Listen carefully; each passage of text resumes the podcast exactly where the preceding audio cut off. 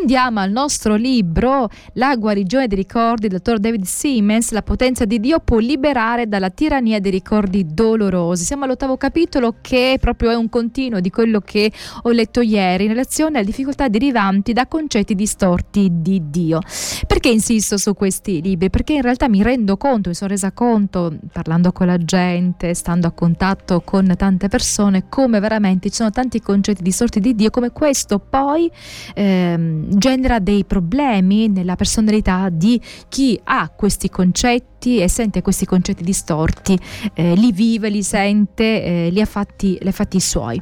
Allora, l'incapacità di, ess- di sentirsi perdonati, questo è anche uno del, dei problemi, eh, una delle più preziose credenze cristiane chiamata la testimonianza dello Spirito Santo. Con questa espressione si intende quando c'è quella conoscenza interiore, quella fiducia che noi siamo figli di Dio e siamo figli di Dio redenti. Tutti gli esseri umani sono figli di Dio nel senso che sono stati creati da Lui, ma secondo quello che ci dice la Bibbia, il concetto più eh, diciamo profondo di cosa significa essere figli di Dio è quello che ci viene eh, descritto anche in Giovanni, Vangelo di Giovanni, dove Giovanni dice eh, non fu accettato neppure nel proprio paese fra la sua gente. Soltanto pochi l'avrebbero accolto e ricevuto, ma a tutti quelli che lo hanno accolto egli ha dato il diritto di diventare figli di Dio. Quindi figli di Dio, eh, diciamo, si sceglie di essere. Eh, infatti Gesù parl- parlando con gli scribi e fariti diceva che c'erano anche dei figli del diavolo, cioè coloro che, delle persone che anziché aver accettato, accolto Gesù, accolto Dio nella loro vita, avevano accolto quelli che erano i messaggi, che, quelli che erano gli stimoli eh, del, del male. Questo accade anche oggi.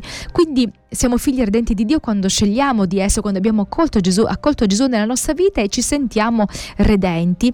E eh, questo cosa, cosa, comporta? Tutto questo è opera dello Spirito Santo che imprime dentro di noi questa certezza. Infatti l'Apostolo Paolo nella lettera ai Romani capitolo 8 da 15 a 16, 16 dice lo Spirito stesso attesta insieme col nostro Spirito che siamo figli di Dio. Quindi lo Spirito Santo proprio attesta insieme al nostro Spirito che siamo figli di Dio. Quando noi lo accogliamo, lo accettiamo, quando abbiamo sperimentato il suo amore, la sua grazia.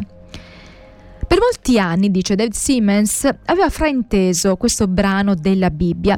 Pensavo, dice erroneamente, che tale testimonianza tale attestazione fosse esclusivamente opera dello Spirito Santo, che ci colmava con la certezza che siamo figli di Dio. Questa era, diciamo, la sua, la sua credenza come di molti, molti altri cristiani. Però il testo dice che il suo spirito attesta insieme col nostro spirito, quindi il suo spirito, che è scritto con l'S maiuscola perché indica lo spirito di Dio, attesta insieme col nostro spirito, e nel brano è scritto con lettera minuscola la S, quindi il divino e l'umano che operano insieme, cioè in perfetto accordo col principio biblico che ci vogliono sempre almeno due persone perché la testimonianza sia attendibile. Questo è scritto in Deuteronomio 17,6. Ma che succede se il nostro spirito è stato talmente danneggiato da essere incapace di conservare tale testimonianza? Che succede se la capacità di ricevere, di percepire della nostra personalità è così distorta che non può pensare, sentire Dio come Abba, cioè come papà? Le cose che insegniamo ai nostri figli riguardano, cioè che riguardano poi il carattere di Dio, sono senza dubbio importanti. Dobbiamo allevare i nostri figli nella disciplina e nell'istruzione del Signore, come ci suggerisce Paolo, l'Apostolo Paolo in Efesini 6,4. Questo insegnamento dovrebbe essere impartito in un'atmosfera e in un clima in cui il carattere sperimentato dei genitori e di altri adulti significativi sia coerente col carattere di Dio esposto. Quando i due sono in contraddizione, notiamo solitamente un grosso naufragio emozionale e spirituale e persone con recettori dell'amore danneggiati. Sono, sono spesso necessarie due cose per correggere il danno. La guarigione della relazione primaria che ha causato il problema, con l'assistenza di un consulente o di un amico fidato, le persone devono risalire alle ferite che hanno provocato il danno e trovare la guarigione di quei ricordi. Ciò le, por- le, porrà in grado di liberarsi dalle pressioni dolorose del passato. Un'altra cosa da fare è hanno bisogno di sviluppare relazioni di fiducia. Cioè inizio eh, imparando a confidare nel consulente o nel pastore ma dovrebbe continuare quando diventano parte di una nuova rete di relazioni con altri cristiani nella Chiesa o in un gruppo di sostegno ristretto. Così si possono, espr- possono esprimere apertura e amore incondizionato e arrivare a credere che sono accettate anche quando non sono accettabili. Interessante questa frase, sono accettati anche quando non sono accettabili, sono amati anche quando non, la, la, il loro modo di essere non corrisponde ai canoni prestabiliti. Perché l'amore è incondizionato, l'amore, l'amore vero, l'amore di Dio è incondizionato. Incapacità di confidare in Dio e di arrendersi a Lui. Questo è un altro problema quando si ha un'idea distorta di Dio. Dio ci ha creati in modo in modo tale che non confidiamo in qualcosa di cui abbiamo paura né ci arrendiamo ad essa. Cioè parte di un sistema di protezione impiantato divinamente. In presenza di qualcosa di pericoloso, di spaventoso, il nostro sistema di allarme entra in azione. Il nostro corpo produce sostanze chimiche che innescano le nostre difese, e mente e spirito accelerano il loro ritmo. È un meccanismo di difesa dato da Dio per evitare che ci mettiamo ad abbracciare orsi, ringhiosi o cobra sibilanti piuttosto esitiamo in presenza di ciò di cui abbiamo paura, quindi non riusciamo a confidare eh, su qualcuno, su qualcosa che ci incute paura. Secondo questo stesso principio, per certe persone è molto difficile, se non impossibile, arrendersi a Dio perché questi individui vedono Dio come non hanno l'idea di Dio, di un Dio d'amore, di un papà, di un papà buono, ma le loro idee eh, sono completamente diverse e questo impedisce loro di avere quella fiducia e quindi si innesca questo sistema di difesa. Secondo, ma secondo il loro concetto viscerale di Dio, essi possono credere che chiediamo loro di arrendersi a un orco imprevedibile e spaventoso e di privarli della libertà di godere la vita e si credono che se cercano prima il regno di Dio e la sua giustizia, allora tutte queste cose gli saranno sottratte. Questa è la loro interpretazione delle parole di Gesù. Ieri abbiamo visto come alcune cose che leggiamo nella Bibbia poi vengono interpretate e metabolizzate in maniera diversa rispetto a quello che è il messaggio originale perché passano attraverso filtri, attraverso lenti che sono la nostra esperienza e il nostro vissuto soprattutto nell'infanzia.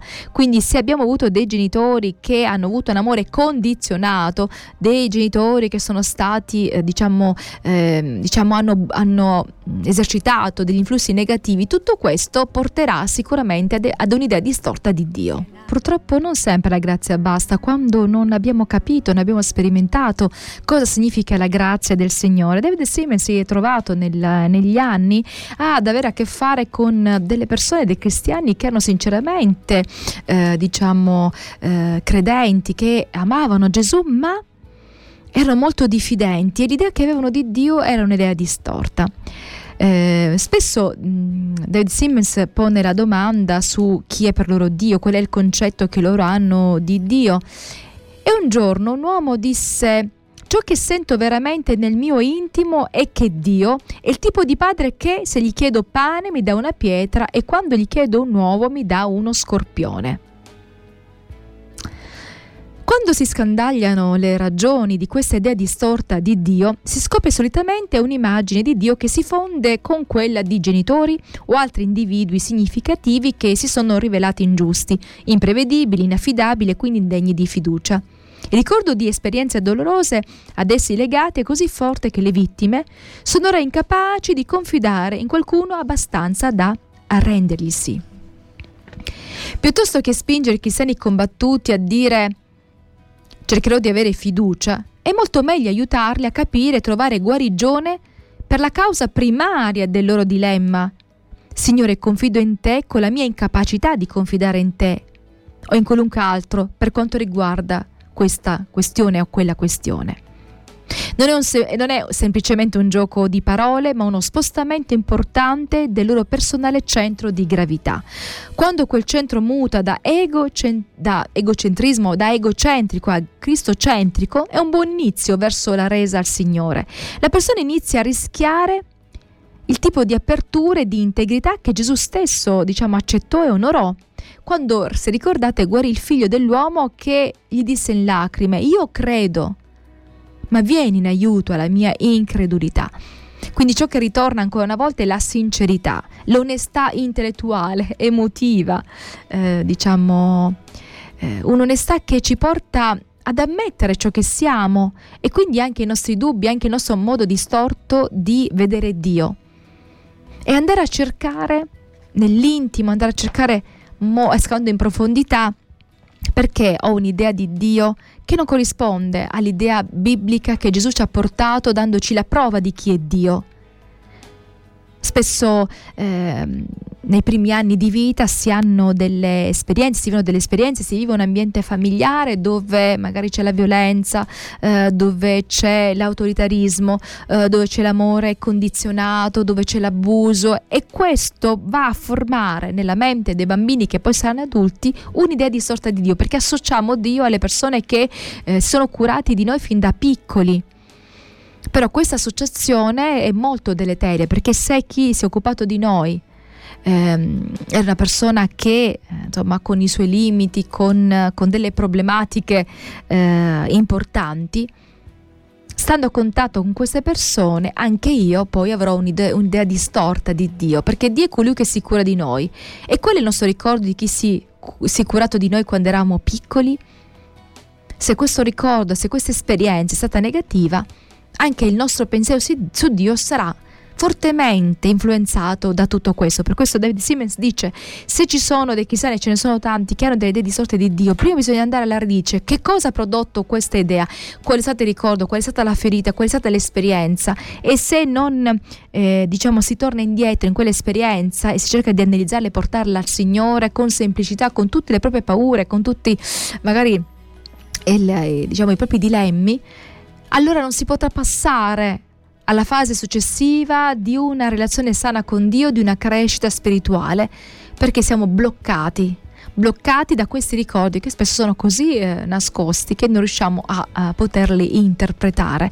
Ed è qui che il problema diventa ancora più serio, per questo che necessita un consulente, un pastore o una persona fidata eh, che possa aiutarci in questa ricerca di ciò che ha provocato questa grande ferita e che ha eh, stravolto quella che è la nostra percezione di Dio, della realtà e della Bibbia.